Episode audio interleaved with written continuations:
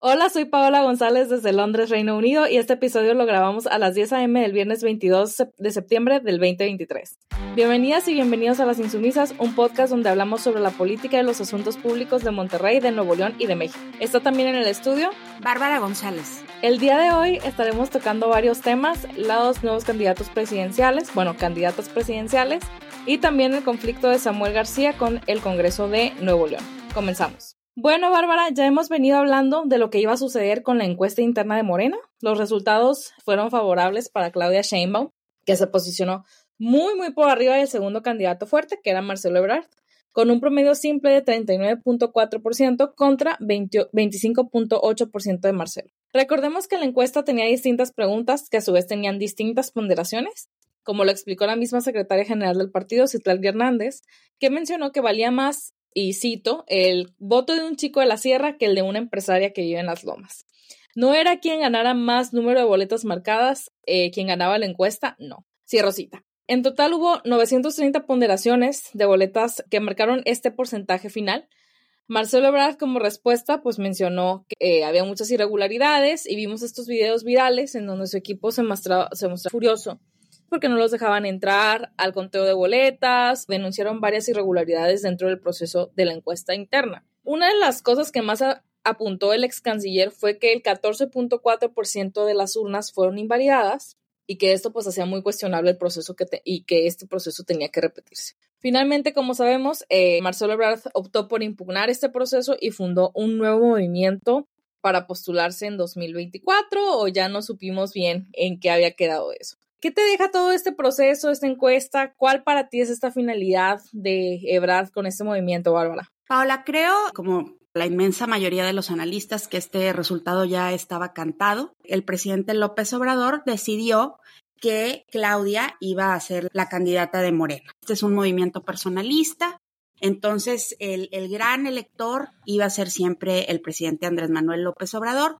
Y aunque se siguió este proceso, estas giras que dieron las, las corcholatas, pues siempre estuvo ahí detrás, digamos, línea del presidente de apoyar a Claudia Sheinbaum, ¿no? Esto siempre estuvo presente, ya lo habíamos discutido aquí en el podcast, aún con esta cancha desigual, eh, Marcelo Ebrard decidió que sí quería competir, yo no sé qué estaba esperando ahí, mi percepción es que quizás estaba recordando aquel acuerdo que se dio por ahí de, la elección del 2012, en el que Marcelo Ebrard se hizo a, un lado para que López Obrador pudiera ser el candidato del PRD.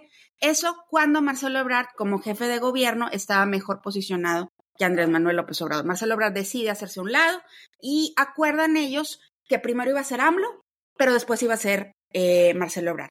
Esto al final no se cumplió. Eh, AMLO cambió de opinión en algún momento y decidió que la persona que podía garantizarle continuidad a su proyecto transeccional era Claudia Sheinbaum. ¿Qué está pasando ahorita con Marcelo Ebrard? Tú mencionas que Marcelo Ebrard estuvo denunciando irregularidades en el proceso, hubo este forcejeo ahí con su equipo, pero en los últimos días se han calmado las aguas Marcelo eh, dice, voy a fundar este movimiento, pero es un movimiento al interior de Morena, Paola. Había muchas especulaciones, unas de estas especulaciones las discutimos aquí en el podcast, de que Marcelo quizás podría irse a la oposición.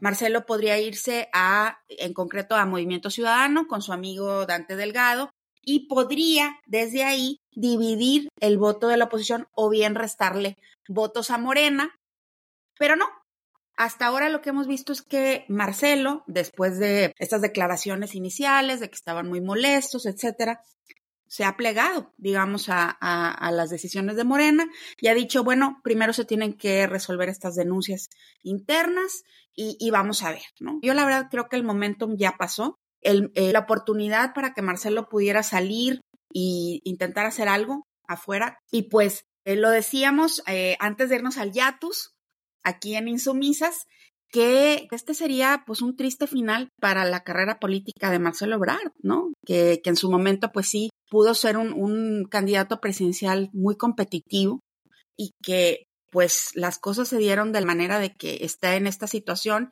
en donde parecería que el mejor resultado sea pues una candidatura al Senado. Que... Sí, ya ni siquiera dentro del gabinete, pero ya después de todo lo que ha sucedido y este, este colapso, porque también estábamos viendo que había eh, diputados y senadores que se iban a ir con, con Marcelo Ebrard, no nada más el personal que ya tenía dentro de la Secretaría de, de Relaciones Exteriores que había renunciado para acompañarlo en sus aspiraciones presidenciales.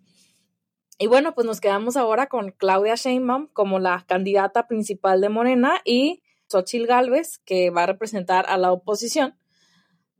y pues se ha dado una discusión muy interesante que nos compete a nosotras como, pues como mujeres y como feministas, la posibilidad de que tengamos una presidenta eh, electa. Ya en otros países de América Latina se han tenido mujeres presidentas, así que no estamos tampoco en la vanguardia en ese aspecto. Y bueno, vamos a discutir un poco qué significa para el movimiento feminista el hecho de tener a dos candidatas mujeres y esta seguridad. Por primera vez en la historia de México, pues vamos a elegir a una mujer. Y en primer lugar, no sé si sueno muy optimista, no quiero serlo. Este, pero quisiera mencionar que creo que al final fue un buen movimiento de parte de la oposición quitarle a Claudia Sheinbaum el monopolio de que fue la única candidata mujer y que articulara todo el discurso de campaña alrededor de ser mujer lo cual es algo eh, muy positivo, ya que como sabemos Claudia Sheinbaum no es feminista, no es antipatriarcal y no será un, gobierno para las mujeres ni para los grupos vulnerables de ganar las elecciones. De que sea una mujer candidata, que sea Claudia Sheinbaum. Esto en, pues en oposición un poco a Marcelo Ebrard, ¿no? Que es como que, ah, pues la continuidad patriarcal y ahora pusieron este hashtag que muchas mujeres simpatizantes del partido se han, del, pues lo han utilizado que es hashtag es tiempo de mujeres. Incluso también no simpatizantes de Morena han celebrado esto como un logro del feminismo. Y sí, pues la identidad sexogenérica de Claudia Sheinbaum es la de una mujer, pero sus políticas, sabemos, no han beneficiado a esta mitad de México.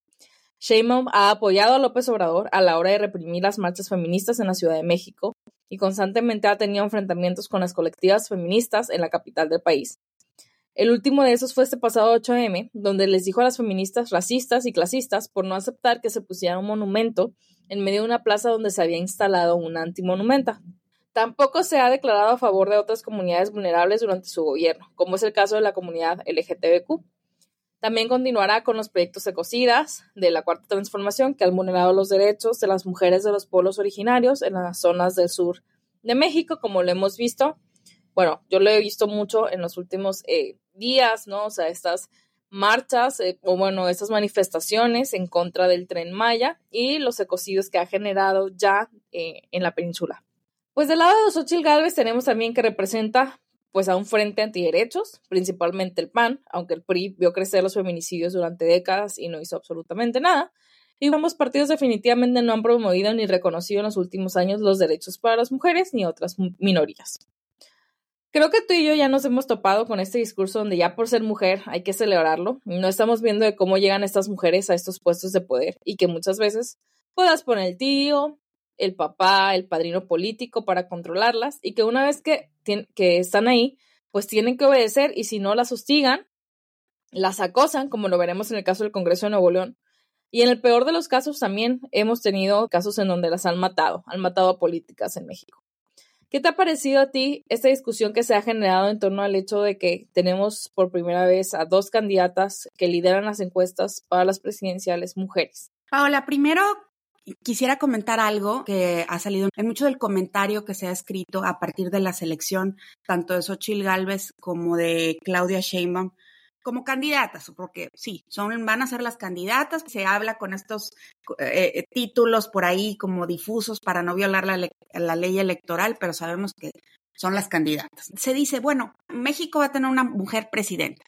Y aquí eh, yo quisiera señalar, y vamos a hablar más de eso en el siguiente bloque, de que Samuel García, una de las razones por las que está tan convencido de que tiene el potencial para crecer a partir de una posición marginal en las encuestas, es que sería el candidato hombre y que en México hay gente que no va a querer votar por una mujer. Entonces, hay políticos, en este caso Samuel García, que están viendo en México un país conservador que con tal de no votar por una mujer para la presidencia, van a votar por quien sea, en este caso Samuel García. Visto también titulares, sobre todo de la prensa extranjera, que están como maravillados de que bueno, pensábamos que México era un país de machos, pero miren, van a tener una mujer presidenta. A ver, un momento.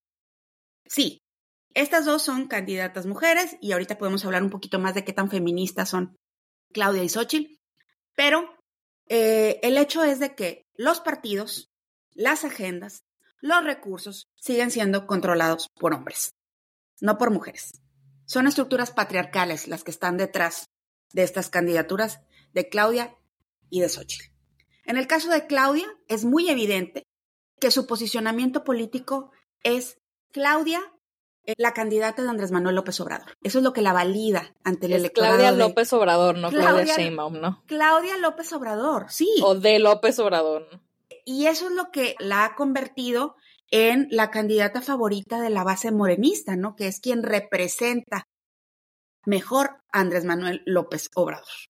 Eso en el caso de Claudia. Ahora tú mencionas de que, bueno, su récord, yo sí te lo confieso, antes de que Claudia llegara a la jefatura de gobierno, yo sí te podía decir, qué padre, va a llegar una mujer científica, feminista. Lo que estamos viendo en estas columnas que se han estado escribiendo en los últimos días sobre la candidatura de Claudia, ¿no? Qué padre, ¿no? Qué bueno, qué buena noticia.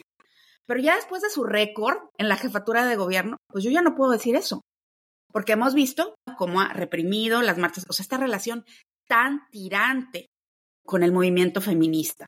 Ahí lo que vemos es que ella hace eco siempre de lo que dice López Obrador. si López Obrador tiene una relación de, de, confrontación con el movimiento feminista en México, pues obviamente su hija política, Claudia Sheinbaum, pues también lo va a tener. En el caso de Xochitl, pues la vimos ahí reunirse con uno de estos personajes, Lili Telles, que qué bueno que ella no ganó, por cierto, porque en algún momento se hablaba de Lili Telles como la candidata puntera de la oposición. Sí, claro. ¿No? Y qué miedo. Bueno, quedó fuera Lili Telles y, por ahí sale eh, Xochil Gálvez como aceptando el apoyo de Lili Telles. Laura Ballesteros, que estuvo aquí fugazmente en Nuevo León, Paola, decía, ¿cómo es posible con los antiderechos ni a la esquina? Oye, ¿no conoce ella la bancada local de Movimiento Ciudadano aquí en Nuevo León? Ahí hay gente antiderechos, abiertamente. La verdad es que esta gente antiderechos pues está en todos los partidos. Yo sí quisiera aclarar que Xochitl Gálvez personalmente sí ha estado acompañando las marchas feministas. Cuando le preguntan por el derecho a decidir, ha dicho estoy a favor. Hay cosas que sí, como que sí hay que resaltar, pero no podemos desdeñar quiénes están detrás, cuál es la estructura detrás, quiénes la acompañan. Y, y, pues lo que nos queda, Paola, a, a, quienes estamos con estas causas es a estarlas presionando, tanto a Claudia como a Xochitl, de que se comprometan con estas causas, porque lo que hay detrás no es un compromiso. Yo leí un artículo que pues para algunas personas podría parecer agresivo, ¿no? Pero se llama eh, Claudia y Xochitl, prolongación patriarcal, lo, lo escribió Micaela Drulard para la revista Volcánicas. Y destaca, voy a leer la cita, que dice, al final, pues ambas, está hablando de Claudia Sheinbaum y Xochitl Galvez, son conservadoras, ambas brindan la continuidad a los proyectos y agendas de sus partidos, ninguna busca desmantelar las lógicas del poder patriarcal, de este poder patriarcal del que hablabas, Bárbara, o sea, los partidos son patriarcales, las agendas son patriarcales, sino participar en ellas. Y sepan que AMLO tuvo un gabinete paritario y eso no se traduce en que su gobierno fue antipatriarcal o feminista y eso dice, eso dice en este, en este artículo, que por ahí se los, se, los se los compartimos. O sea, se celebra como si fuera el gran hito para el feminismo en México. Muchas, muchas feministas dicen que esto es como la culminación de las luchas feministas y de las luchas antipatriarcales en México. Y la realidad es que no, no es así. Incluso ahorita que estabas mencionando lo de Xochitl Galvez, ¿cuánto le va a costar a Xochitl Galvez dentro de su partido decir que es que está a favor del aborto? O sea, ¿cuántas personas van, van a apenas tragarla por el hecho de que diga que está a favor del aborto? Entonces, si tú no le das esa legitimidad a, las estructuras patriarcales, pues, como, como ya habíamos, eh, como ya había mencionado, pues te hostigan, te acosan, ¿no? Sí, o sea, es, tendría que pagar un costo. Tendría que, ajá, y, y lo va a pagar por haber dicho que, pues, que estaba a favor del aborto. Y por otro lado, pues Claudia Sheinbaum ahí sí que no hay no hay, pues no hay nada más que decir. O sea, tiene una pésima trayectoria. De hecho, o sea, ella, lo que había notado ahorita que estaba checando como que todo su historial y todos sus discursos, es que utiliza como que el hecho de, ah, estoy a favor de las personas pobres, estoy a favor de las, de las personas, de los pueblos originarios, pero no estoy a favor de las feministas, ¿no?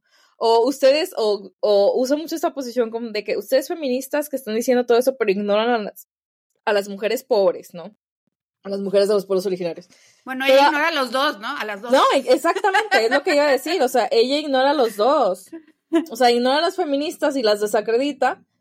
E ignora también a las personas, eh, o sea, a través de estos proyectos de despojo y de ecocidio, pues obviamente estás ignorando también a las mujeres de los pueblos originarios por todos estos proyectos que, que AMLO ha hecho, se han, se han agravado, ¿no? Las Oye, Paola, Paola, ¿y qué mensaje tan terrible para mujeres jóvenes que ahorita estarían pensando, bueno, me gustaría involucrarme en los asuntos públicos, en la política, ver cómo es posible ganar este tipo de juego que hay aquí en México y es con una sumisión completa al patriarca, en este caso Andrés Manuel López Obrador, porque lo que ha vendido Claudia en toda su campaña es que de ella podemos esperar la sumisión absoluta a Andrés Manuel López Obrador. Y a mí eso me parece un mensaje terrible, de que como mujer sí puedes llegar al tope siempre y cuando aceptes que vas a estar abajo del Señor.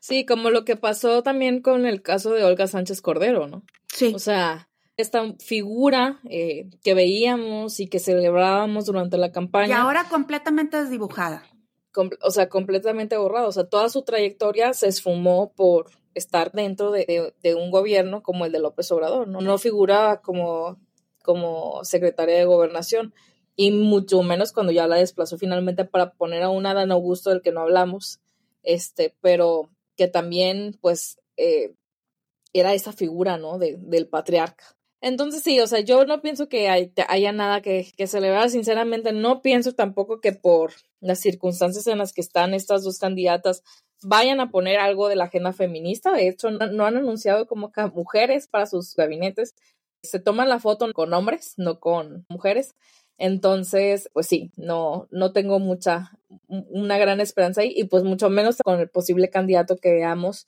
como esta tercera posibilidad, Samuel García, que sabemos que es muy, muy misógino y que por supuesto que va a utilizar esto, o sea, su ventaja como hombre para poder sacarle algunos puntos más ahí. También queríamos hablar en este episodio de lo que está ocurriendo a nivel local aquí en Nuevo León con este conflicto entre el gobernador y la oposición. Es un tema que ha sido recurrente desde que arrancamos el podcast de las insumisas y que tiene su origen en el hecho de que Samuel llega al gobierno del estado porque se dividió el voto entre cuatro candidatos mientras que su partido, Movimiento Ciudadano, no ganó ningún distrito local.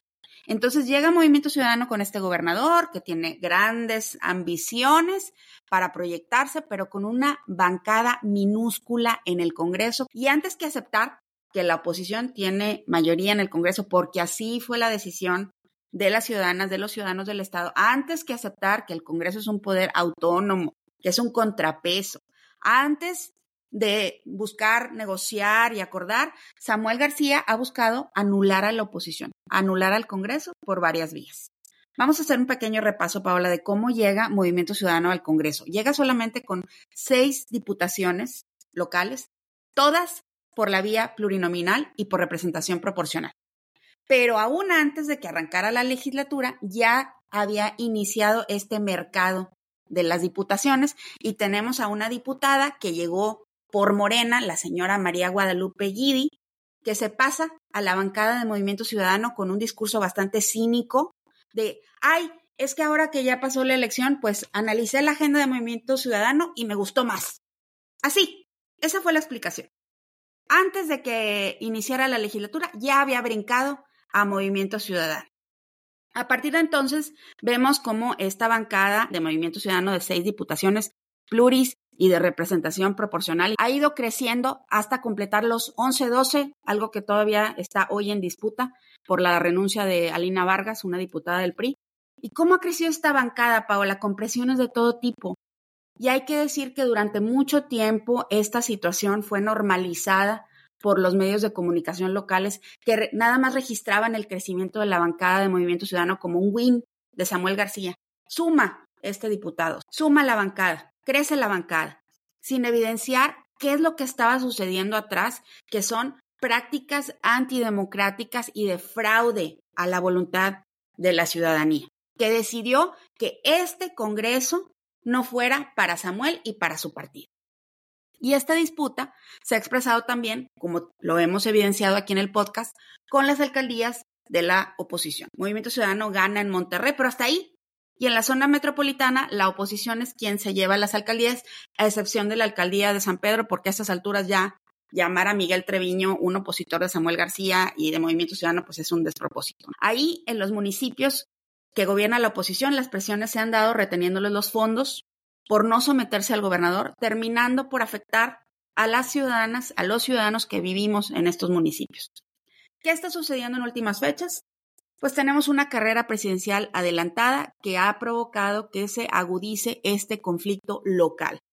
Por un lado, tenemos que Samuel quiere ser candidato presidencial por Movimiento Ciudadano y necesita tener un Congreso local dócil, que no lo perturbe. Y por el otro lado, pues tenemos una oposición envalentonada que tienen ahora con Xochitl Gálvez una posibilidad real de competir por la presidencia de la República. Hace una semana tuvimos aquí en Nuevo León, Paola, a la plana mayor del PRI y el PAN, que se presentan para respaldar a la diputada local Lorena de la Garza con esta denuncia que hace en contra del gobernador Samuel García por la persecución política que ha emprendido en contra de legisladoras y legisladores de oposición. Y algunos detalles de este acoso ya los conocíamos, pero ella reveló que se han dado clausuras de negocios, visitas sorpresas de la Tesorería, de la Secretaría de Protección Civil y de la Secretaría de Salud y más. El acoso del gobierno del Estado se ha extendido a las familias de las y los legisladores por ejemplo, en su caso, a sus padres, porque les llegaron ahí con unas patrullas. ¿Cómo ves tú, Paola, este conflicto entre el gobernador Samuel García y la oposición? ¿Hay alguna posibilidad de que se resuelva en el corto, en el mediano plazo? ¿Qué tendría que suceder para que se resuelva este conflicto? Pues que le cumplan todos sus caprichos, ¿no? O sea, que accedan a todas sus demandas los del Congreso y creo que ni así estaría conforme.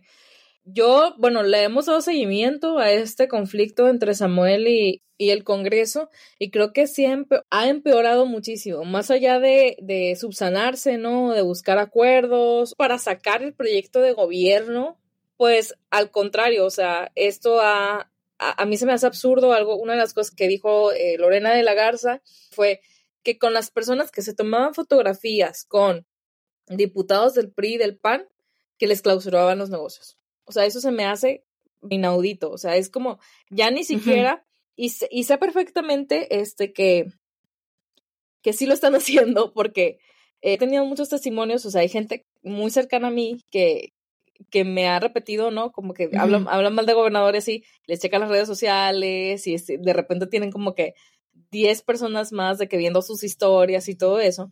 Entonces, sí creo que lo, que lo esté haciendo, pero que clausure los negocios de simpatizantes de los partidos, eso ya es meterse con la ciudadanía, va más allá de cualquier conflicto político. Y pues a Samuel García no le importa eso. O sea, ya les había clausurado negocios a los familiares y todo, pero a mí se me hace es como, que...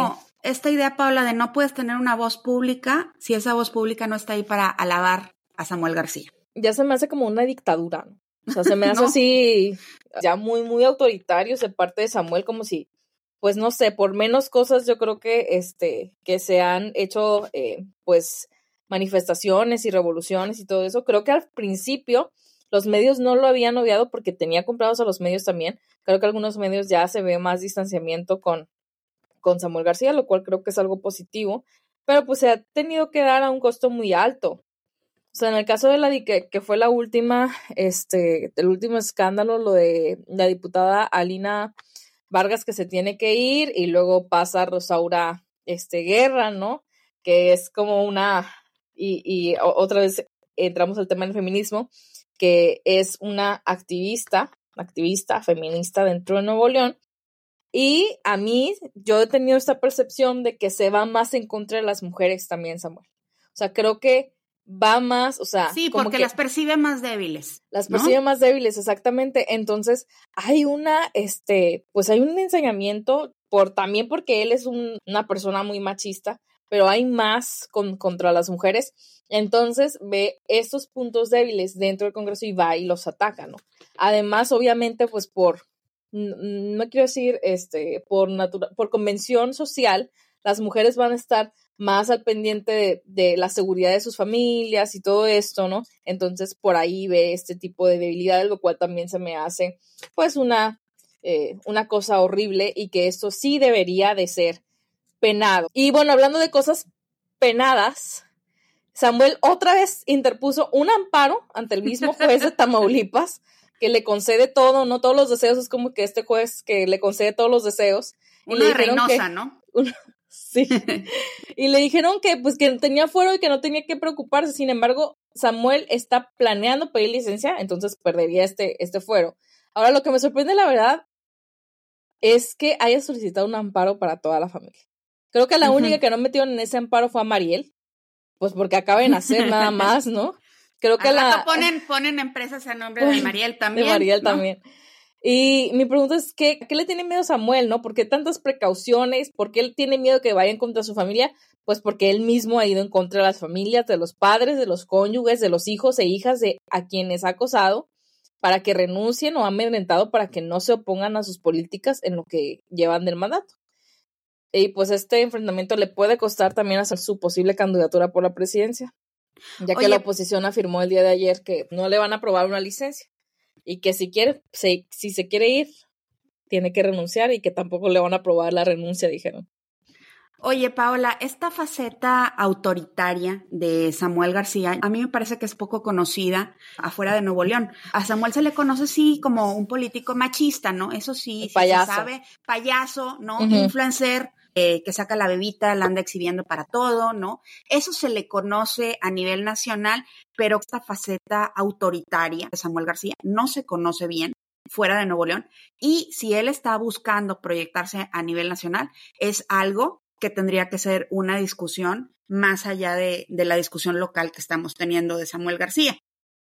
Yo veo que hay dos problemas muy serios reflejados en esos intentos de Samuel García, de intento, lo está haciendo, utilizar el aparato del Estado, las amenazas, el acoso, para hacer crecer a su partido en Nuevo León. El primer problema tiene que ver, Paola, con estos políticos transfugas, ¿no? Que van de un partido a otro, que renuncian y que abandonan el cargo, provocan mucha desconfianza en la política, hacen que la gente tenga menos ganas de involucrarse, de participar, porque mm, votar, pues da lo mismo cuando se están cambiando de bando, como cambian de calcetines sin saber de las amenazas o las extorsiones que pueda haber detrás para quien observa desde fuera, se trata de una clase política local oportunista que solo ve por intereses propios, que no les importa traicionar a las y los votantes cuando ya tienen el puesto amarrado.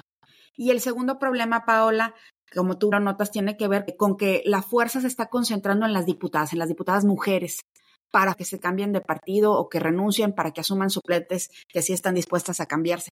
Aquí en el podcast hemos hablado mucho de las barreras que persisten en este país, en Nuevo León, para la participación política de las mujeres. Y hay que decirlo con todas sus letras, Paola, estas acciones son violencia contra las mujeres en la política, son advertencias a quienes quieren participar en lo público de no lo hagas, porque si lo haces, esto es lo que puede pasarte a ti y esto es lo que le puede pasar a tu familia. Pues sí, o sea, y no nada más de que eso es lo que te puede pasar, sino más bien que la única forma en la que tú puedes entrar en la política es si obedeces. O sea, que esa es la, esa es la lección, ¿no? O sea, si obedeces no a un hombre, No puedes tener una voz propia. No puedes tener una, ajá, entonces también cuestiona mucho esta, estas celebraciones, ¿no? Ah, sí, la paridad y las candidatas mujeres y todo eso, pues sí, pero hasta qué punto. El gabinete paritario. El gabinete paritario hasta qué punto puedes tú participar, hasta qué punto tienes una voz, hasta qué punto se te toma en cuenta, porque a pesar de que seas, y estoy diciendo así como una mujer, digamos, súper preparada, con todos los medios y todo eso, pues no se te escucha o se te margina. Entonces, también qué estamos celebrando con estas candidaturas. Paola, ya para cerrar, queríamos hablar de las posibilidades reales de Samuel García en esta contienda presidencial. Sabemos que Andrés Manuel López Obrador quiere a Samuel de candidato. Casi ya todas las semanas estamos viendo a Andrés Manuel López Obrador haciendo declaraciones en donde trata de elevar a Samuel, lo promueve, lo defiende del PRI, del PAN. Entonces ahí vemos que Andrés Manuel López Obrador lo quiere proyectar. Lo quiere, quiere a Samuel de candidato. Porque cree que puede quitarle votos a Xochitl Gálvez, dividir a la oposición y darle un margen más amplio a su delfina, Claudia Sheinbaum. Samuel García y Dante Delgado también los hemos visto presumir encuestas donde, según él, ya rebasa a Xochitl Gálvez y habla la gente del Movimiento Ciudadano de que Samuel sí sabe ganar elecciones sin tomar en cuenta lo que ya hemos hablado aquí muchas veces, que es que Samuel en Nuevo León gana por el mínimo porcentaje y porque se dividió el voto. Salvador Camarena escribió para El País la semana pasada sobre el factor MC en la contienda y lo que puede significar para Morena y para el Frente y termina diciendo, con Samuel García, en la contienda presidencial, el frente tiene mucho por perder, pero para Movimiento Ciudadano, incluso si pierde, gana. ¿Por qué? Porque Morena le va a deber un gran favor. Sí, yo creo que tiene en gran parte la razón. Pero no sé, porque estaba pensando en lo que, lo que habíamos mencionado, ¿no? Con lo que pasó con Clara Luz aquí en, en Nuevo León. O sea, que era la puntera y que Samuel se fue viniendo y viniendo hasta converle toda la, la candidatura. Es un riesgo. Es un riesgo que tiene que asumir el oficialismo. Eh, no creo que sea al final de cuentas pues algo muy positivo, sobre todo porque eh, pues porque sí podría perder, o sea, ahí digamos que pues la mayor parte de la población en México está dentro del rango de los 18 a los 29 años, que es precisamente el sector de la población en donde más tiene popularidad Samuel. Entonces, si digamos que pues ellos no conocen a todo México, no conoce eh, esa cara autoritaria de Samuel, entonces pues tendrían más tendencias a votar por él. Creo que tendría que ser algo que asuma como que un riesgo que tiene que asumir el presidente, ¿no? Eh, López Obrador, de si, le pide este favor o no y también pues lo que decía Delgado, pero es cierto, o sea, si aún cuando gane, digamos, este, no sé, si queda con el 15% de los votos o el 20% de los votos, pues tendría una gran representación Movimiento Ciudadano en el Congreso, que no sería para nada bueno. Alineada, con, Morena. como siempre, o sea, como ha, como ha sido en los últimos, sí. en los últimos años. Paola, yo creo que aquí la cuestión es cómo crece Samuel García como candidato. Porque ahorita digo, las encuestas reales, no las que anda pagando ahí, lo muestran como un candidato marginal, un tercer lugar así lejano. ¿Cómo crece Samuel García? Samuel García crece atacando a Morena y atacando a Claudia Sheinbaum. Porque si la idea es que le quite a Xochitl Gálvez votos, pues la manera de quitárselos es presentarse también como una alternativa, en este caso sería como la alternativa nueva, joven, etcétera, de la oposición. ¿Qué es lo, que hizo Nuevo León? En Nuevo León engañó a mucha gente. Yo conozco gente eh, en Nuevo León que votó por Samuel García porque era el que se le enfrentaba a AMLO, era el, verdadero opositor. Y una vez que llega, pues ya vimos que está más alineado con el presidente que incluso yo digo algunos gobernadores de Morena. Entonces, la apuesta de López Obrador es que crezca quitándole votos a Xochitl, pero pues también está la posibilidad de que le quite votos a Claudia, como sucedió aquí, que quien se desfondó fue Clara Luz, la candidata de Morena. Sí, no, y el PRI y el PAN. Así es. Sí, o sea, todos, claro. Porque es lo que, o sea, están buscando una alternativa al PRI y al PAN. Y la alternativa al PRI y al PAN es Morena, es Claudia. Pero si no es Claudia, o si se equivoca en la campaña, ¿no? O si sale algún otro, o sea, estoy pensando lo que sucedió con el metro, pues, ¿quién va a ganarse esos votos es Samuel. Sí, y aquí, pues sí, hubo evidentemente una decisión a nivel nacional, allá con el presidente, no sé, la dirigencia de Morena, de que pues era más aceptable Samuel que el PRI o el PAN, ¿no? Pero ¿estarían dispuestos en la nacional también aceptar a Samuel como el emergente? Yo no sé. Yo no sé. Entonces sí es un riesgo que van a tener que asumir. No, y Samuel estaría totalmente desvinculado de López Obrador porque de ahí no viene su legitimidad. O sea, no tiene nada que deberles si gana, pero yo no regreso a México si gana Samuel García. porque ya, ya sería mucho para mí. Bueno, este fue el episodio 50 de Las Insumisas. Les agradecemos mucho que nos escuchen y que compartan el podcast. Les invitamos a que se suscriban para recibir notificaciones y también pueden seguirnos en nuestras redes sociales arroba insumisasnl en Twitter e Instagram. Pueden visitar nuestra página de lasinsumisaspodcast.com donde iremos subiendo transcripciones de las entrevistas. Soy Paola González. Soy Bárbara González.